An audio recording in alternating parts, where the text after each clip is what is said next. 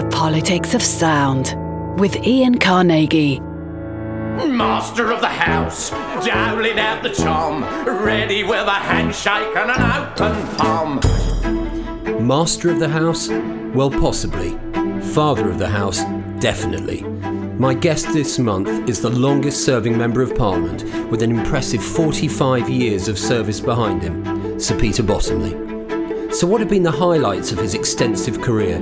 Why does he still do it? And crucially, what are his three favourite albums? All this and more this month on the Politics of Sound. Sir Peter Bottomley, welcome to the Politics of Sound. How are you keeping in these very unusual times? I'm probably fitter than I've ever been. Uh, Why so? Uh, partly because I'm cooking for my wife and chopping up wood. We managed to get through the back of the tool shed and the log store and the discs of heavy timber which have been there for 25 years. And by swinging an axe and swinging a, a, a maul, uh, we're getting more firewood and I am shedding pounds. And you're ready for the winter? we haven't quite got to June the 20th because this is one of the years when the uh, the solstice is a day early because it's leap year. Yeah. Um, I, I, think really the, the summer goes on way past August, so the winter can look after itself. But you will have enough wood. We, have had it anyway. Uh, as and when we've kicked the bucket, the people who come in after us will be able to f- turn off the central heating and use the log stoves. well, you don't need to talk about all of that sort of stuff. You are um, the father of the house. You have been in a member of parliament for 45 years, I think. Is that correct? Uh, roughly, yeah. Looking back on that time, would you say that the coronavirus crisis is possibly the greatest crisis that the country has faced during your time in politics? We don't know, partly because we don't know how the virus will work out, and partly we don't know how other things would have worked out if people hadn't changed. I spent a bit of time quite close to Norman Fowler, who was the Minister of Health, Secretary of State for Health, when HIV and AIDS was around. Indeed. And people didn't know what was going to happen with that. When you had BSE and wobbly cows, no one knew what was going to happen with that. I think what we should do is look back to the time when I was one, which was the end of the Second World War in Europe, followed soon by the end of the war in the Far East as well. People managed to reconstruct the Netherlands and Germany, which were completely flat on their back. We'd had a hard time, but they'd had a far worse time. And if they could do that in eight years or so, we can recover. So the simple answer is no, it's not the worst thing in my lifetime. The worst thing in my lifetime was the war. What could have been worse are some of the things which have happened since. Which are? Uh, I've mentioned HIV and AIDS. I've, I've mentioned BSE. I've mentioned, and you never quite know what's going to come along. Remember, after the Great War, it was the flu, which knocked out as many people as that had, followed next, if I may be mildly political, by the horrors of totalitarian, quote, communism, end of quote, which is no more communist than I was. I think we have to remember the number of people who died in the Great Leap Forward in China, the people who died in the gulags and the Stalin and Lenin repression. In my lifetime, we've had around the world the Rwanda Burundi problem, we've had Cambodia and the killing fields. I, I don't want to go on too long, but there, there are many good things in life, but not all of life is good. Indeed. Can we pause for a second while? Of course. You might find the cake totally disgusting. Oh, wonderful! Polish cake. Cake and drinks are being brought in. This is this is thank you. That's water, that is sort of um, ginger beer and lemonade. Oh, thank you. I want to take you back to your childhood. You've spoken about being born at the end of the, the Second World War. Your father, I think, was in the military. And My father didn't have a mobile phone, which he didn't. like that. But if he did, he would have had that ringtone. your, your father was in the military, and I think by the time you were 11 years old, you, you had changed school something like seven times. This must have been incredibly disruptive. I mean, how did you make friends? the the oddities of my life uh, up to the age of about 15 or 16 were common to many and each, each in their different ways but a lot of people had had absent fathers or brought up by a, widow or brought up by a single mother because the father may have been a, a transient friendship. I had parents who were together until one of them died. I was one of four children originally. Um, we got on well. We, we, get on well, ex- except for the one who died. And my uh, fourth sibling, uh, we get together very happily, very cheerfully. When our surviving parent didn't survive and died, it took us about 20 minutes to sort out his affairs. You know, we, we, that, that's easy. The moving around, I think we just took as normal. Uh, by the time I was three, we were on the Union Castle liner to South Africa, where because government moved between Cape Town and Pretoria every six months, we moved every six months. That was a lot of changes of school. Came back to England when I was about eight. No, came six. When I was six, my parents, father went off to work in Karachi in Pakistan when I was eight, and my mother would spend six months of the year with him, farming us out, and six months with us.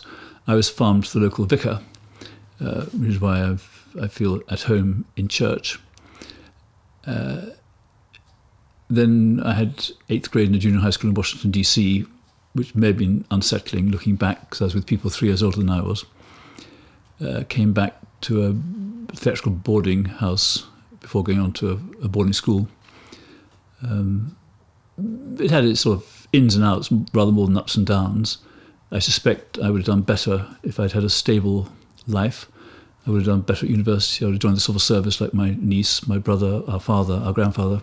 But instead of that, I couldn't. So I became, after time in industry and commerce, a politician where I think I fitted quite naturally.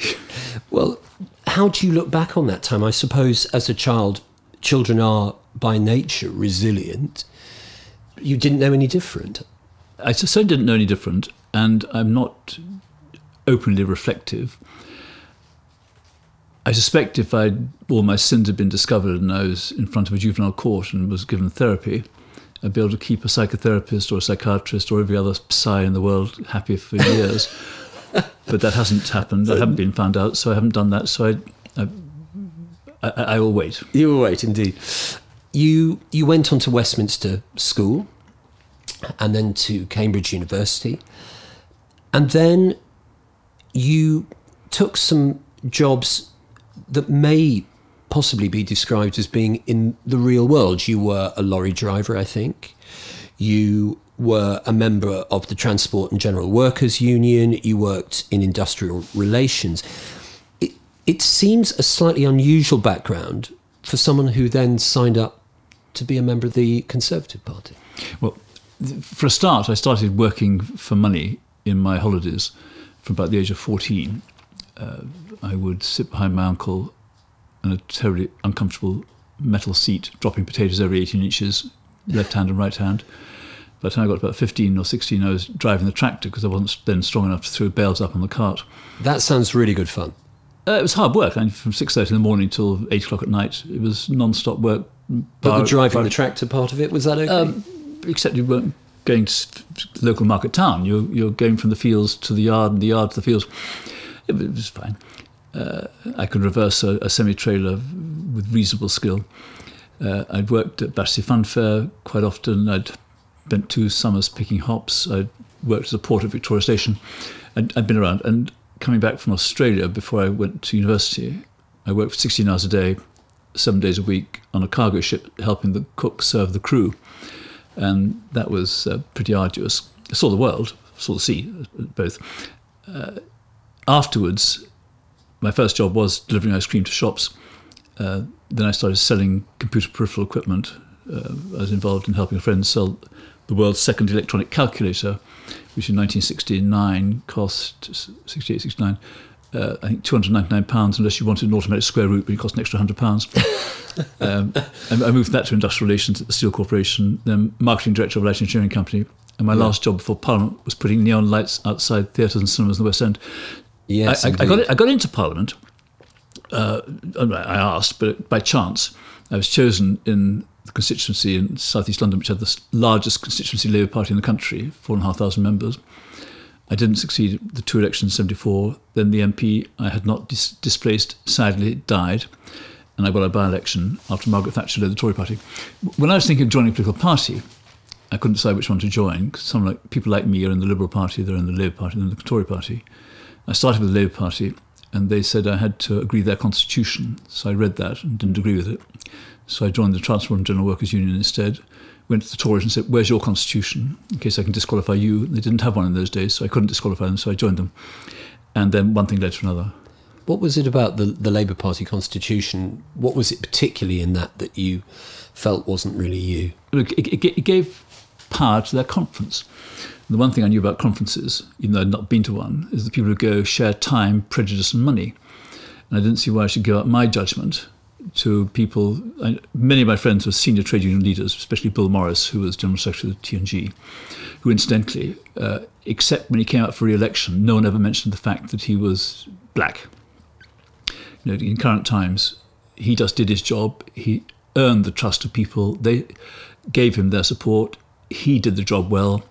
Uh, a brilliant example of, of why colour should be as important, colour of skin should be as important as the colour of eyes or colour of hair. Something you may notice, but you don't need to say that black man. You want to say that man who is General Secretary of the T&G or that Peter Bottom who is MP for Worthing West.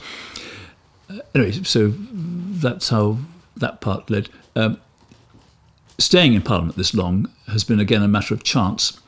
Uh, the Labour Party kept thinking they'd get me out in uh, Woolwich West stroke Eltham. Yes, which uh, it became Eltham, didn't it? It, it, it did. The um, in '87, I think the local Labour Party took the champagne out of the fridge and had to put it back. And in, and in 1992, uh, I think they held a victory party at 10 o'clock when the voting stations closed. And at 2 o'clock, came to the town hall to hear another of my victory speeches. Then, then the boundaries changed so adversely against me. That you moved, didn't you? Uh, I, I, I, couldn't stay on. And on a rainy night in uh, Worthing, uh, in a new constituency, I got um, chosen. But even then, when I got chosen there, Worthing, the biggest town in West Sussex, was Liberal controlled. The county council was Liberal controlled. So it wasn't exactly a shoe in. But in most elections, either the majority goes up, or my vote goes up, or the number of votes go up. You work for success, and a bit like the music world or the theatrical world, sometimes the harder you work, the more luck you get. That's not original. Luck plays a big part. Of course. Just coming back to some of those jobs and, and, and other things that you have taken on since being an MP, and the list is extremely long, but just to, to grab a few, you have been a trustee of Christian Aid, you've been chairman of the Children's Society, you've been a trustee of Mind, amongst many others. Would you see your brand of politics as a compassionate conservatism? I don't think it's more compassionate that people who go out and, and make money and having made money come into Parliament to do something more with their lives. And I've had the fortune that since 1984, uh, Virginia moved from being a part time, very professional psychiatric social worker and unpaid chairman of a juvenile court to being a member of parliament, then a minister. And now she's, uh, besides her pro bono uh, things, which is as long as your arm, uh, also is a success in um, her chosen head, headhunting career. So I don't go. I, I, don't go short of money. In our first twenty years of marriage, we had virtually nothing. We didn't mind. Um, we were happy. Uh, now we aren't poor and we're still happy. Essentially, I haven't had to go out much to worry about cash. I don't spend much and I don't need much anyway. It's, it's, now it's there. So that's different. In general, if someone asks me to give up something I've got because they want it more, I'll say, here it is. And in general, if they say, will you please give up what you're doing and do this because it's more difficult or no, you can't persuade anyone else to do it, do. So I, I asked to join Christian Aid because they want to have a Tory MP because too many Tories were criticising them for being against apartheid in South Africa. I understood that. And the Children's Society, which then had uh, 100 social work projects and 1,000 social workers, uh, they were having a talk on the council of the sort of person they needed to succeed, the outgoing chairman. And eventually Virginia said, I think you're describing my husband. So I went in to do that. Uh, and we did some fantastic things with family centres and various other outreach work. Uh, when uh, I was asked by Tony Christopher, the uh, retired General Secretary of the Inland Revenue Staff Association, if I'd join him on NACRO, I did. And he was then succeeded as chairman by Navnit Dholakia, a Lib Dem. Um, that was interesting. You know, crime reduction by helping people not to go on committing crimes is, is even more important than backing the police, in my view. And on Mind, uh, again, that was a minister, uh, Sir George Young, who wanted to give government support to what National Association of Mental Health were doing. Then, then General Secretary Tony Smythe was a bit of an extreme um, civil liberty person. And George reckoned that if I was there, there might be less success by Tony and more opportunity to give the support to the work that Mind was doing, which was and is and will be important. So it, it, it's ask, and if I can give, I will. Uh, if I've got it and you ask, you can probably have it. I just wonder how much of an influence. I mean, your, your mother was a, a social worker. There is a compassion in that. Do you think that that is a, an influence which you take on in your own life? I, I think it's more common sense than compassion. I mean, my, my, father, in his work in, in the civil service, uh, or for that matter, in his work as a rather advanced scout in the in the war when he nearly lost his life, um, the same. And my mother, I would regard as someone who used to talk about applied common sense. For example, when people said, should a, a, an older girl with a child have a home of their own, she'd say, well, actually, if she comes from a background where there wasn't much family example, how about helping her and her child by making them lodgers with a family so she can get help and she can see how things are done, and then a few years later be launched out to live by herself. But the idea that a child coming out of care, even without a child of their own, should be put in a flat by themselves, with nobody with them to help them when they feel gloomy in the morning, no one to help them if they come back miserable at night. If they have a child, no one who actually say, when you have a child, you need to have uh, patience. You just whatever the child does, scream for three minutes, three hours, three days, three months, I've got more patience than you have. I'm not going to hit you. It's going to be all right. We're going to get through it together. Or if you can take the things which I used to discuss with Frank Field, lovely Labour MP, Labour MP, who in Virginia worked for twelve pounds a week, and Frank reckoned she was overpaid. Uh, we used to talk about how you could be a five-star parent, and he'd agree with that. But say, what are the things you get stars for? You don't have to be perfect. And eventually, we were in some service in Westminster Abbey, and he looked at me, so I wrote it down and gave it to him. And he thought that it weren't bad. It's only my list, and it's not a particular order. One might be get each child to school each day on time, in the right clothes, having had breakfast. One might be, if they're over six, at least one day a week they have a known activity after school. So if they say there's never anything to do, you say, but on Tuesdays you go granny bashing or environmental studies or music. The third one might be to have a meal with another household at least once a fortnight, preferably once a week, so your child sees you as the parent with another adult, and child, your, you see your child socialization. Yes.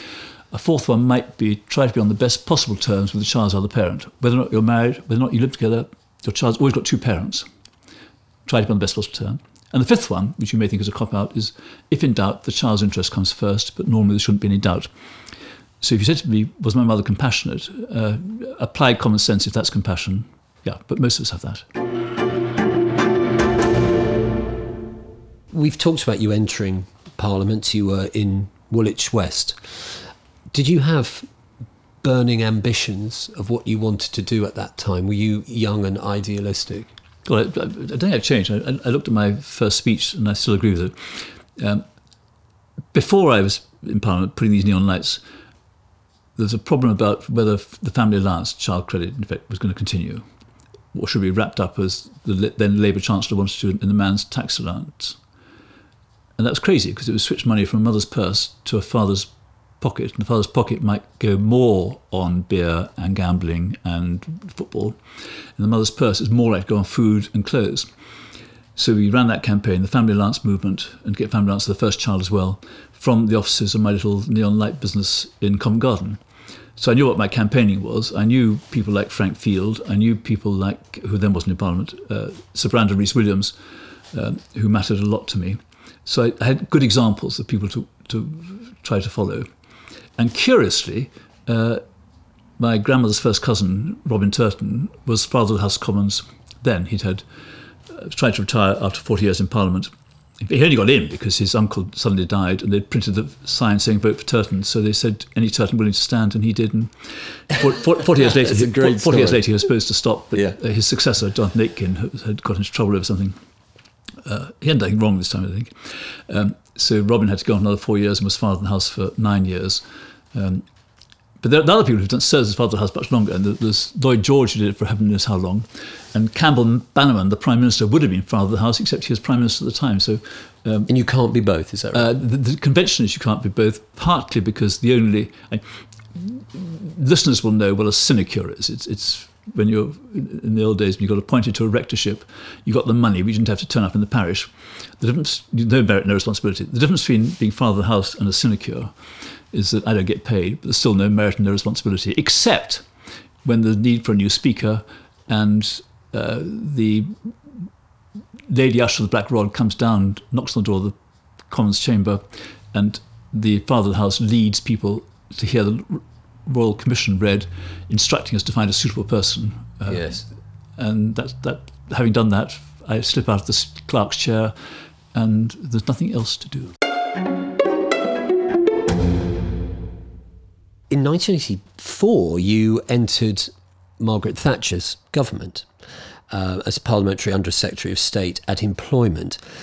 Given that employment was at that time headline news, um, was that a difficult position?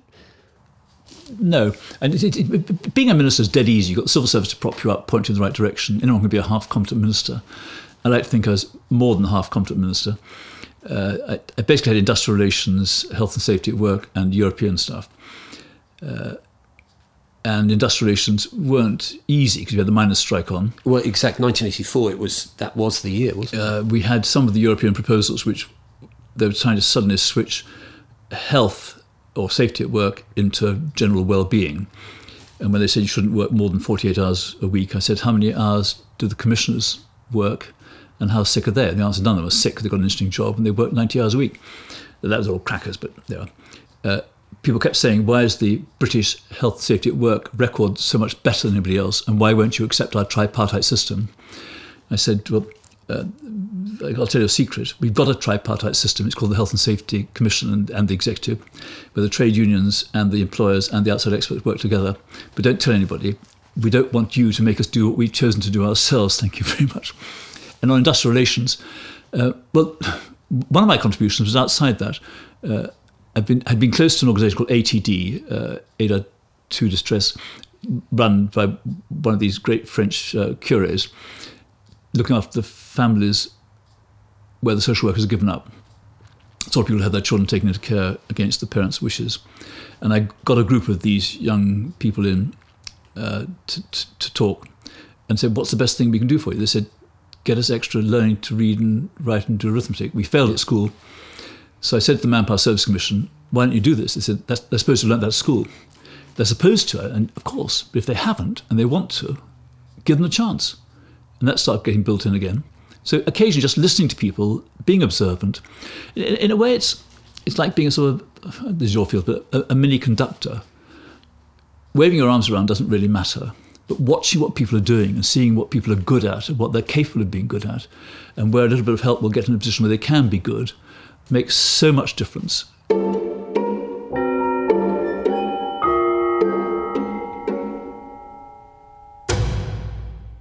Margaret Thatcher was, in many ways, it could be said, in her pomp at that time.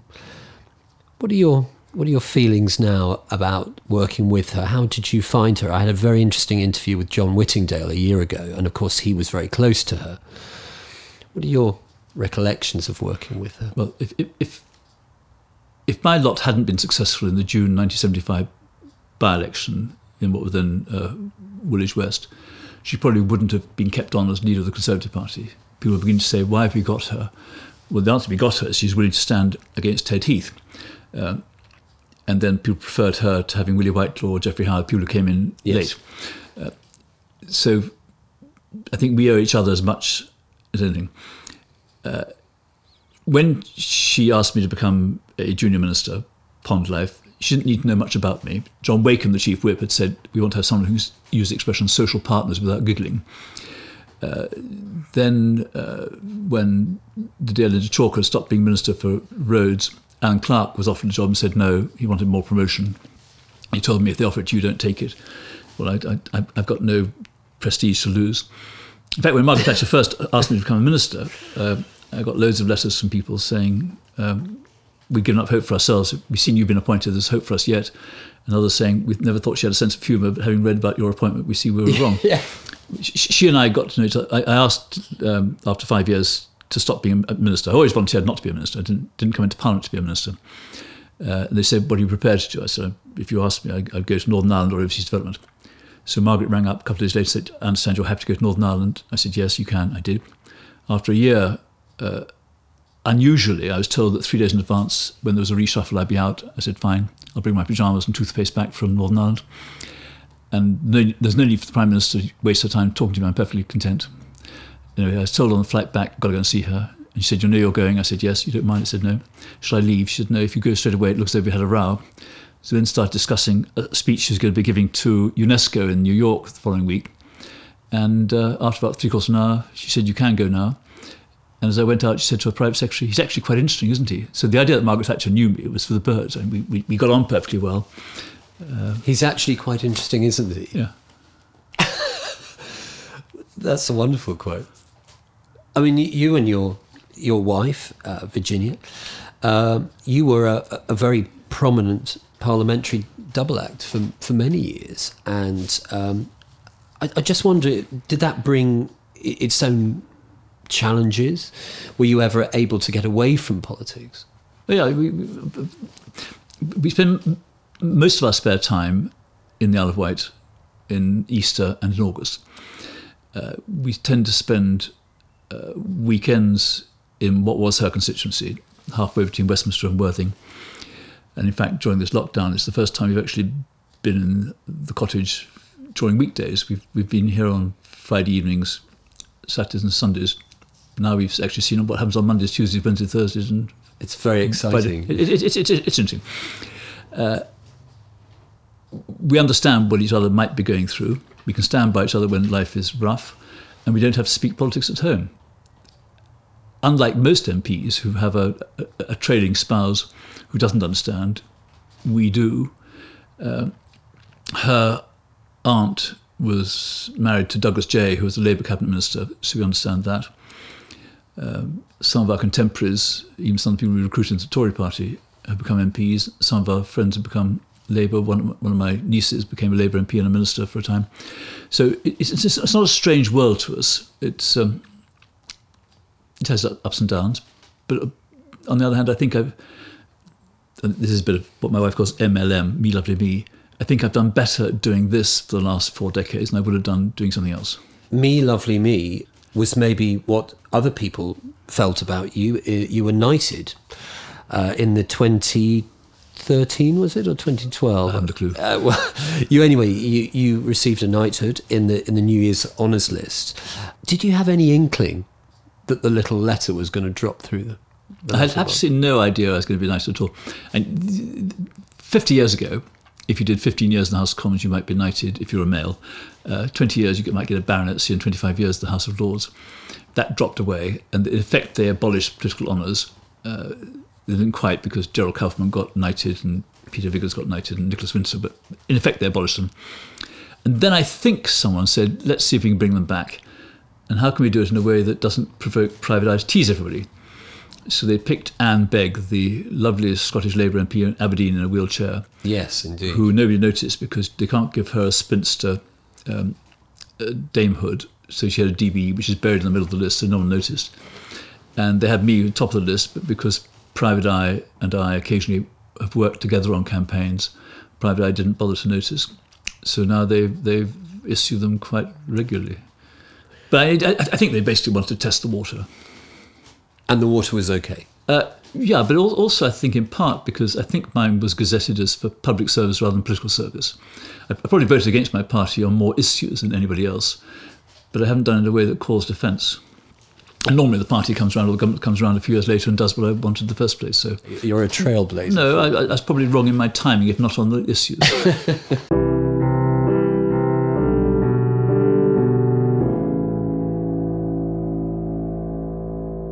Would you say that you and your wife were, were culture vultures? Do you go to the theatre? You go, do you go to concerts? Uh, well, when we were young, um, and before we got married as well as afterwards, I would take her out for 10 shillings, which uh, is 50 pence to the young. Uh, we'd buy a pair of tickets at the Old Vic, where the National Theatre then was, for two shillings each. We'd buy a fried egg sandwich each, and she could pay her own bus fare home, and I'd walk home. Um, and we used to go to everything that was on. Uh, she uh, prefers opera when she's working hard. When when she's a minister with some tricky set of problems, she'd get up at three in the morning and play opera very loud. I'm not sure she ever listened to it. Is this a love of yours as well? Uh, love is a strong way of putting it. I, I didn't discover I had a voice till my father-in-law was 75, and Virginia's sister decided that the family should put on a f- outdoor family performance of HMS Pinafore in a, in a sort of open-air theatre he built himself. It wasn't much of a theatre, but it was. There was a um, a giggle during the chorus about the sisters and the cousins and the aunts because the chorus were sisters and cousins and aunts. Uh, the house was brought down by the French husband of one of the cousins, who sang in his accent, "For he is an Englishman." I, I won the part of the captain in the audition, um, but unfortunately forgot that there were songs in the second half, so I had to, in my three-cornered hat, hold, hold things there. And, and the worst thing was uh, that there's a song there called "Fair Moon to Thee I Sing," which Yes. is a glorious song. It's got a high note somewhere at the end or in the middle of it. And I, I got the D'Oyly Carte production, and the professional singer ducked instead of soaring. He, He went down? He went down. So I thought he should have had his his, his, his tax doubled for that. Anyway, I, I was going to go for it, and just before I went for it, a bird came out of a bush off key. So I haven't dared play back and see how much of a hash I, I made of it. And when was this? This is Uh, but he he was born in 1921, so it must have been 1976. Uh, 19, yeah, 75th birthday. Nine- nine- nine- nine- 1996. Thee I sing, bright regent of the heavens. Say, why is everything either at sixes or at sevens? Say, why is everything either at sixes or at sevens? I have lived hitherto. And you are a tenor. Uh, well, all, all of us are baritones, right? I'm, I'm, I'm, a, I'm a tenor baritone because there are plenty more basses. Yeah. But I, normally I try to sing songs if I'm provoked that don't really have tunes. So there's the glorious Flanders and Swann one. Well, I think we may be talking about them later. Well, in that, in that case, I, I, I reserve my thought if my memory allows me. I, I think it's time for you to go into the wonderful politics of sound record shop. I hope you enjoy it.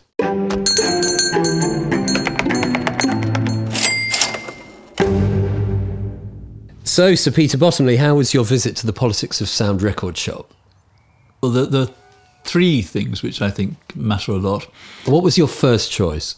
at the drop of a hat, which is Donald Swann and Michael Flanders, are. Um, we went to see it when it was on at the Fortune Theatre, I think. It was a, a revue before it was an album. The album is just Yeah, it, it, it was two people performing, and they they, they they they'd known each other at school but hadn't performed together. I don't think.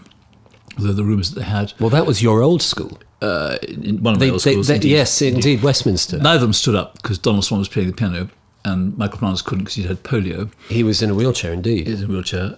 And one day we were driving with our youngest child through Battersea, and she looked up from reading a book of animal songs, which I happen to have here.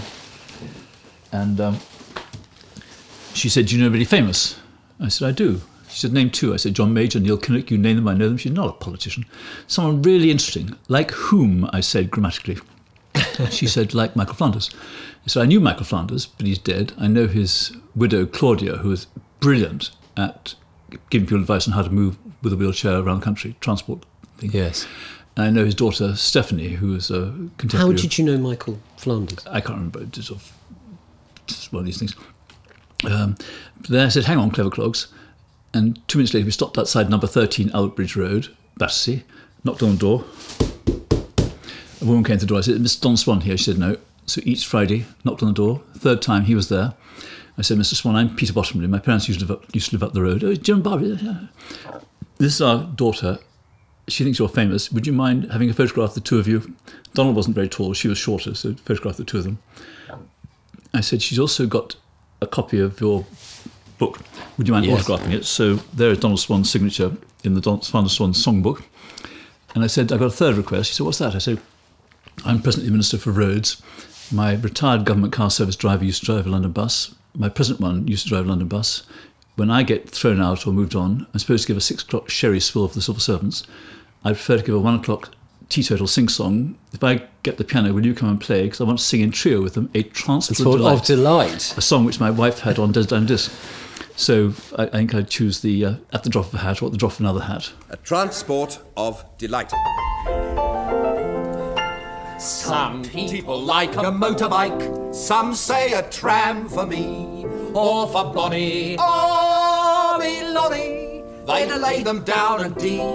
Such means of locomotion seem rather dull to us. The driver and conductor of a London omnibus. Hold very tight, please, ting ting. Hold very tight, please, ting ting. When you are lost in London and you don't know where you are, you'll hear my voice a calling, balls further down the car, and very soon you'll find yourself inside the terminus in a London Transport diesel engine, 97 horsepower omnibus. What is it that makes it such a favourite for you? There's obviously a nostalgic element. Th- th- th- There's some, there's some really clever lines, and if you take Noël Coward, if you take uh, Gilbert, um, of, as of and Sullivan, Yes. the words are very, very clever. Um, in Have Some Madeira M'Dear, you have uses of English construction which would amuse people during their final year at university. If you take the uh, foreign songs, uh, there's a Greek one I can't even pronounce. There's the mysterious one called Je suis le ténébreux. And ténébreux, I think, translates almost as mysterious or dark or, or something. And then there's the one which I have occasionally sung unasked, and then seldom asked to sing it again, which isn't very long. Uh, Michael Flanders explained that to be popular in 1959, or whenever the show first came out, you had to have a foreign title like Volare or Que Sera Sera, which he translated Yes. only the best will do. And he said that he discovered that Hule Makiti Luka Chi Chi Chi in Tonga, that means no. If I ever have the money, it's to Tonga I shall go. I interrupt to say it's not a very long song, you're halfway through. For each lovely Tongan maiden there will gladly make a date. And by the time she said Huli Makiti Luka Chi Chi Chi, it's usually too late. Ha ha ha. but but if, if, if you take some of the serious ones about um, um, nuclear war, if you take some of the curious ones about the English. Uh, in fact, I, I suspect we ought to bring one of them out on, on April 23rd to celebrate Shakespeare with the English, the English, the English are best. I wouldn't give tuppence for all of the rest. Of course. I mean, do you. There is a lot of social commentary in the songs and also between the songs as well. There was a, there was a lot of little little introductions and stuff, terribly clever stuff going on. But i- indeed, and and, and, and and it's not just sort of. Well, it's, it's, it's, it, Tom Lehrer was around at the same sort of time, Yeah. and he was also very clever. In fact, some of the songs that Flanders Swann had are similar to the Tom Lehrer ones, the, the more serious ones about the, the, the nuclear cloud hanging over all of us. Um, Flanders Swann had the ostrich bearing its head, and I, I could go on forever. But th- th- th- there's good fun, good thinking, and they're good people. How do you think it it stands up now? Do you think it's slightly dated? I don't believe you could sing Mud, Mud, Glorious Mud without people being as interested in rocking and rolling as they would hearing Grease for the first time in a crowded cinema. Right. No, I, I love it. I mean, I, I love Grease as well, but uh, it, it's something which I I can tell that you have a huge affection for. Well, it's funny.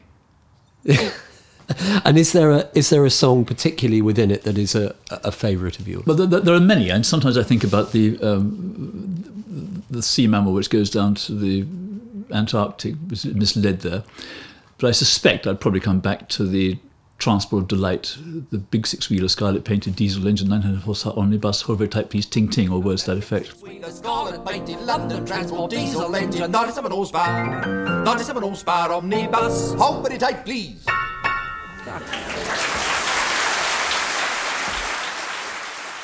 This came from a revue. This was a revue. Were you ever involved, either as a student or latterly, in revues? Were you involved in drama? Or I, I, I was a cultural waste of space and probably still am. Uh, I, I did once become Auberon, one of Auberon Waugh's poetry judges on the Literary Review. Uh, he, used to, he used to make a fortune from me. Um, and someone said, some editor said, you can't sue me for defamation. I said, why not? He said, you never sued Auberon Waugh. I said, well, first of all, what he writes about me may be true. Secondly, I don't mind. And thirdly, it's not compulsory. I'm going to make an exception. Uh, you know, he, he heard I'd appointed a man called Peter Middleton, a postman, in my first constituency to be my official poet. And he then maybe one of the poetry judges. So we used to get together once a month in a dive in Soho, go through 100, and, 100 or so entries, of which about eight were publishable, drink some good Lebanese wine, and have a roaring time. So I came to poetry uh, more as a reader than as a, and judge as a, than as a writer. Um, I didn't act at school. I think I appeared in a house chorus singing Linden Lea uh, once, wasn't asked again. I took part in a flute trio, wasn't asked to do it again. Did, could you play the flute? I, I got lessons for a term, and then sold it to take Virginia to a dance, and then bought another one, then bought another one. I got one in each of our houses. I once took one to a, a hospice. I, I, was going to give a, a, music and words talk, waved my flute around as though I was Victor Borge with his piano. And I, I saw him, yes. by the way, when I was wandering around um, Melbourne in 1963. Uh, and the director came to me and said, There's one person here who thought they were coming to a concert. Would you mind playing something? So I played something. And they said, Would you want to go back to talking again? yes. Thanks for bringing the flute, but yeah. But Flanders and Swann, they are huge favourites for you, obviously, and, and uh, yeah. They, they, they, and people like them. I, I think that there, there, are enough serious things in life uh, which you can set to music and make amusing, and there are plenty of very funny things which have a sort of a, a, a melancholy side to them. With Flanders and Swann, you just you can think seriously for a bit, but basically you'll just smile because it is good, clean entertainment.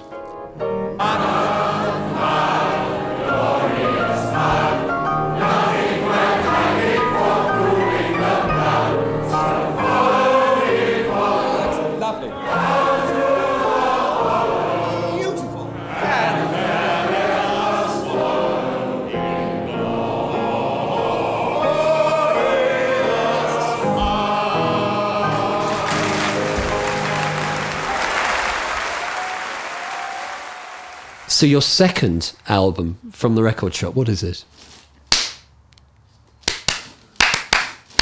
Time further out, Dave Brubeck.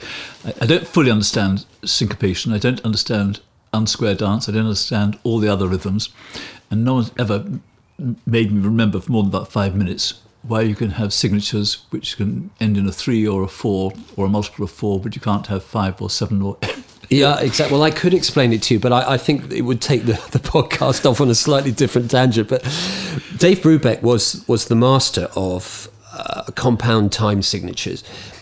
What is it that you love about his music in particular? Well, I, I think it probably goes back to a film called The Reluctant Debutante with uh, I forget who the actor was. Was it Belafonte or something? Anyway, uh, who was explaining to um, a young English girl about rhythm and once you start getting into rhythms that aren't conventionally Western, uh, whether they're Far Eastern, uh, sort of thing you have with shadow puppets in uh, Malaysia, or they're what you might get in many parts of Africa, let alone uh, the conventional dance, now familiar dance rhythms from South America, I think you begin to shake yourself up a bit. Uh, and you have to start thinking a bit. Well, you don't have to think, you can enjoy it or you can be mystified by it. And there are some kinds of succession which must have been roughly what Bach brought to people with his um, fugues and the kind of way he took a, a mathematical approach to music, you know, doing it upside down or inside out or backwards. It, it, it, made people who didn't know much what was going on appreciate it, but it made those who did know much about it appreciate it even more. Even more.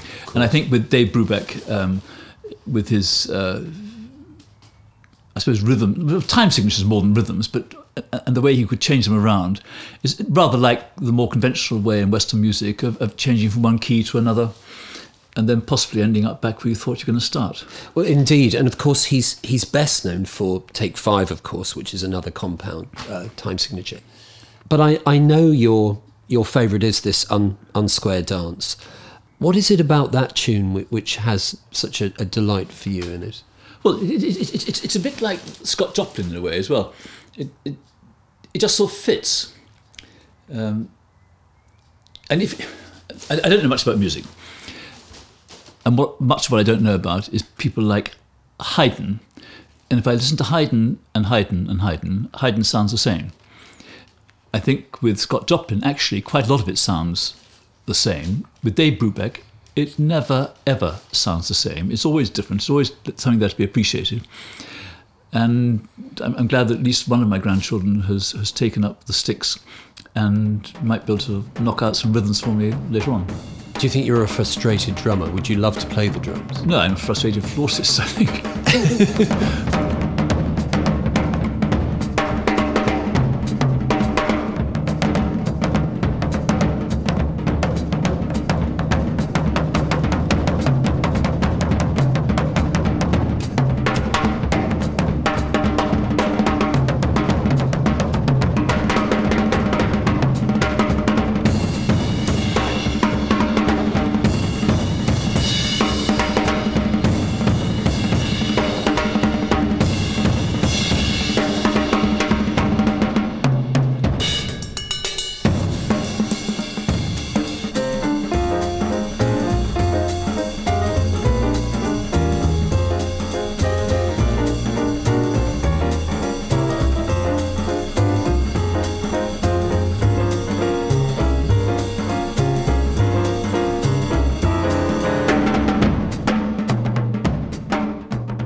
Did you ever get to see them live? No, I didn't.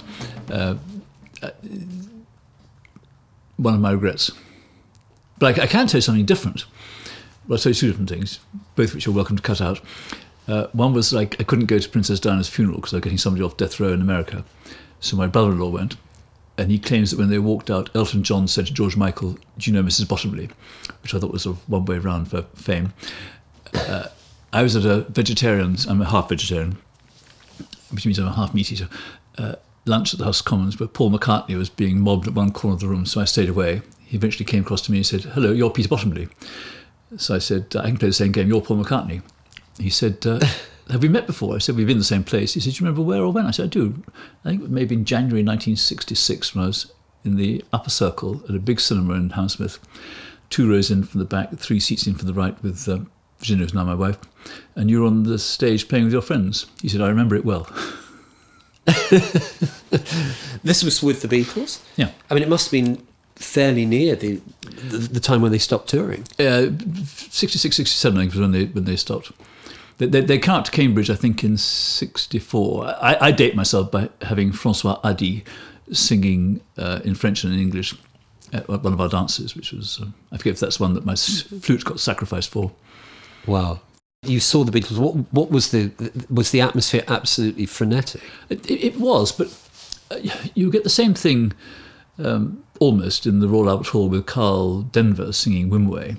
And you know, people enjoy performances, or, or, the last night of the proms. And p- people shouldn't get overexcited about younger people uh, greeting the Beatles. Think of them singing "Land of Hope and Glory." You've been to the last night of the proms.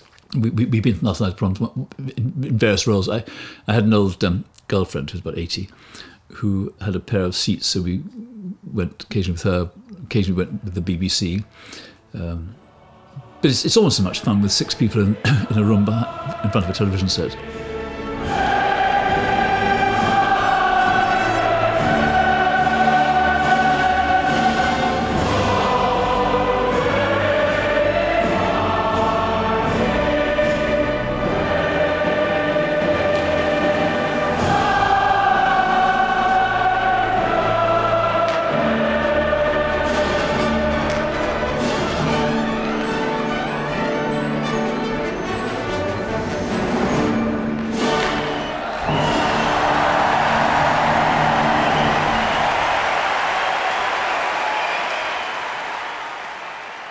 But Dave Brubeck, what do you think his legacy will, will be ultimately?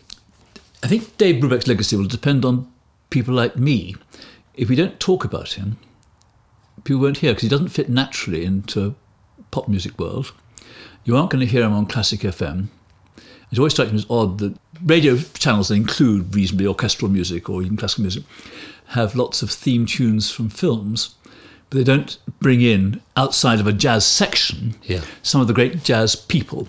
and I think people, ought, program makers, should try, if they're putting 20 things together over a two hour period, to drop in a couple of things which are out of the ordinary genre, which people who appreciate sound or music or rhythm or uh, melody or harmony might take to.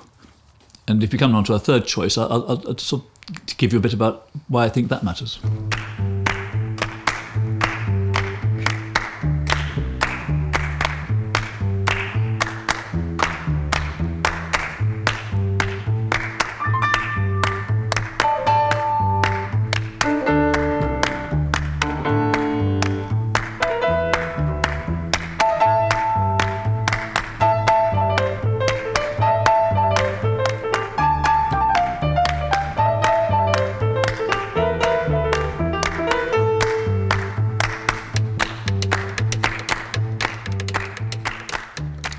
Now, your last selection from the shop is included in a collection of pieces by this composer, but it's really this one piece that I think is a particular favourite of yours. Who is it by and what's the piece? It's by a man called Armstrong Gibbs, officially Cecil Armstrong Gibbs, but he hated the name Cecil. He didn't so like he it, I didn't like know, that. yeah. And he, uh, in 1956, 55, I forget it was, Walter de la Mare, the great poet who incidentally won the Carnegie Prize for Children's Stories, uh, died. And Armstrong Gibbs wrote this Threnody, which is for a string quartet and string orchestra. I'd never heard of Armstrong Gibbs. I'd heard of Walter de la Mare, la although I hadn't known that Walter hated his first name and always called himself Jack. uh, I'm fortunate to have Peter, which I'm very happy with. I heard it with my wife in Arundel Castle during a, a festival. Well, the Arundel Festival is an annual event.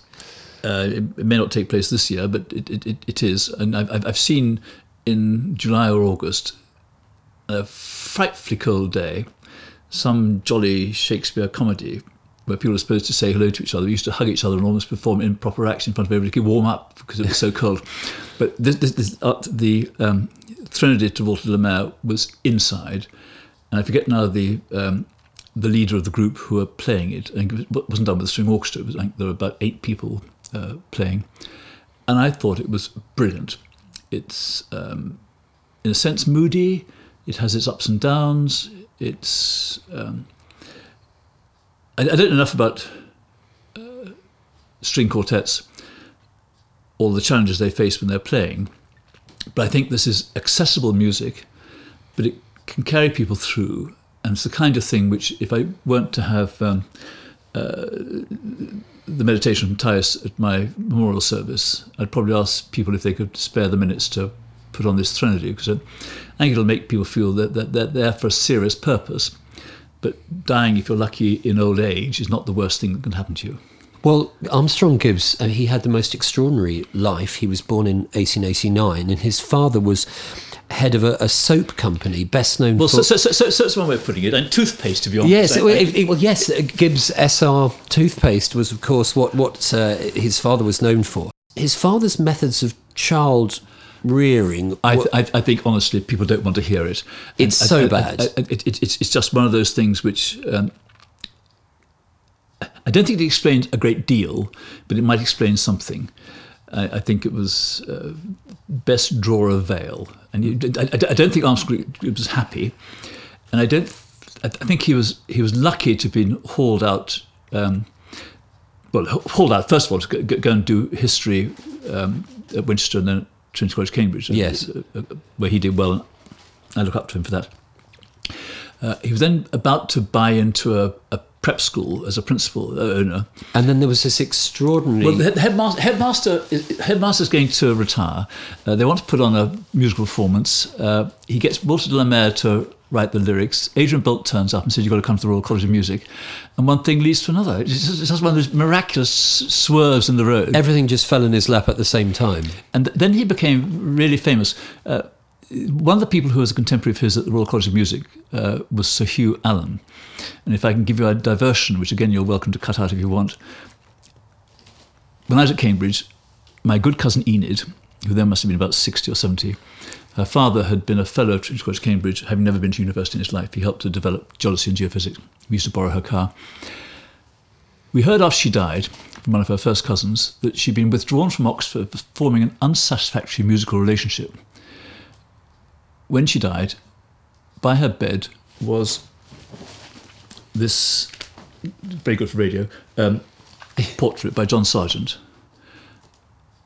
And my father couldn't identify it. So he sent a copy of the National Portrait Gallery, who wrote back saying it's Sir Hugh Allen. At which point the uh, first cousin who survived said, well, unsatisfactory suitable musical relationship, because Sir Hugh Allen was, was, was a great developer of amateur choirs, was in Oxford, and it's quite clear that good cousin Enid had a passion for him.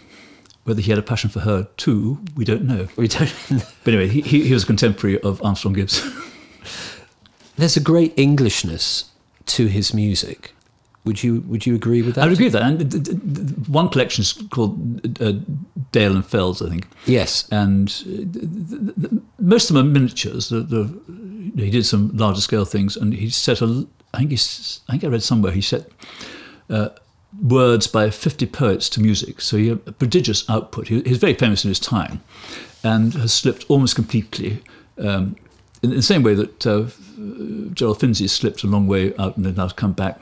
I hope in time that. But these Armstrong- are wonderful composers. Th- ind- Indeed, and, you wouldn't be that famous during your lifetime if you weren't interesting and good. When people lose interest, they shouldn't forget what's good. he was well known as a as a song composer and his relationship with Walter de la Mare. I mean, he set so many of his of his poems, and it's interesting that you've picked a, a, a lyrical piece, but one without words or lyrics in it. Well, the reason I picked it is the first one I heard. So, and, and no, no doubt, if I'd, if I'd, if in the right circumstances I'd heard one of the songs or the poem set to music, I might have chosen that. But it's happened. This was. Um, I don't want to- I don't want to say beyond atmospheric, but it was it was a great occasion. It was a great setting. It was good music, and for one of those reasons, I remembered it. All of those things came together for you at that moment. They all came together, and, and I don't normally remember poetry, but I remember once um, I, I took the widow of a, one of my father's friends to a good dinner after he died, and I said how much I appreciated the poem he'd written about his approaching death, and she said, "Could I remember the lines?" So I gave them my vague memory of them. A year later, I met her at a garden party, and she said, "Can you do it again?" And as I started, a middle-aged man heaved up, and uh, it goes, "What should I do when I'm called to die? When I not say too soon my time's ended?" And it ends by saying, "Too quickly the years have gone by, so little done of all that I intended." Um, anyway, I finished. He said, "That's lovely. Who wrote that?" I said, "Who are you?" He said, "I'm the Earl of Limerick." I said, "Your father wrote it." He said, "How do you know?" I said, "I, th- I thought I heard it as a memorial service where you read a lesson, you clot." but it, it, it, sometimes it, it- it's, it's the setting, it's what you hear, and whether it sticks. And by chance, this has stuck, and I'm really glad it has.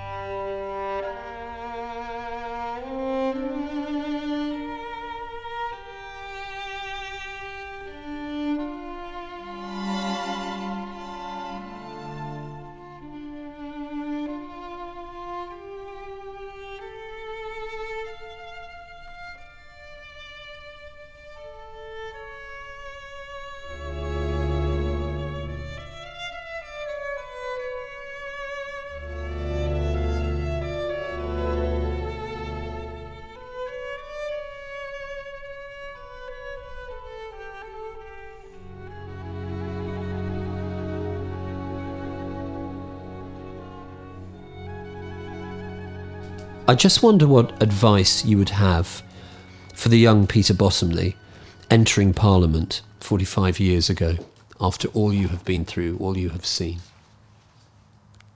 Golly. I think you need to have a mixture of patience and impatience. For example, I don't know when people may hear this, but I've got a question to the Prime Minister in a few days' time. What do I want to ask him? Well, I don't know what I want to ask him until I actually stand up. But I want them to know two or three of the causes that matter to me. And if they can brief the Prime Minister on those, normally the problems get solved by the time I get to stand up. And there's one which is a, a, a home for military people and their families who've had difficulties during this coronavirus problem. And within a day of telling the Prime Minister's office what I might ask, it got solved. So I think I'd say, first of all, try to tell people how they can make things better. And secondly, never, ever claim credit for what you've helped achieve because people trust you more and you can achieve more.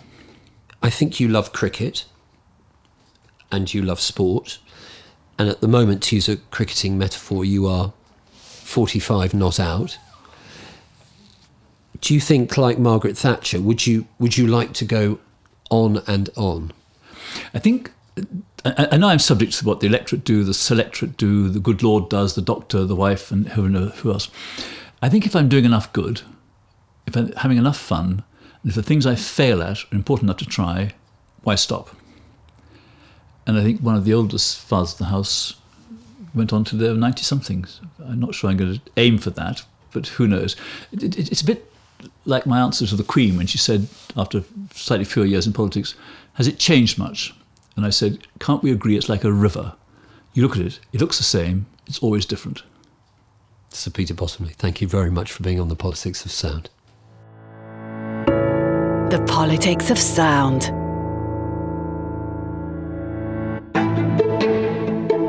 My thanks to Sir Peter Bottomley for being my guest, and also to Lady Bottomley for the great cake and drinks. We'll be back on the 1st of August when my guest will be the Conservative MP for Bournemouth West, Conor Burns. Don't forget you can keep up with all the Politics of Sound news on Twitter. You can find us at politics underscore sound. Look after yourselves, keep safe, and we'll see you next month on the Politics of Sound.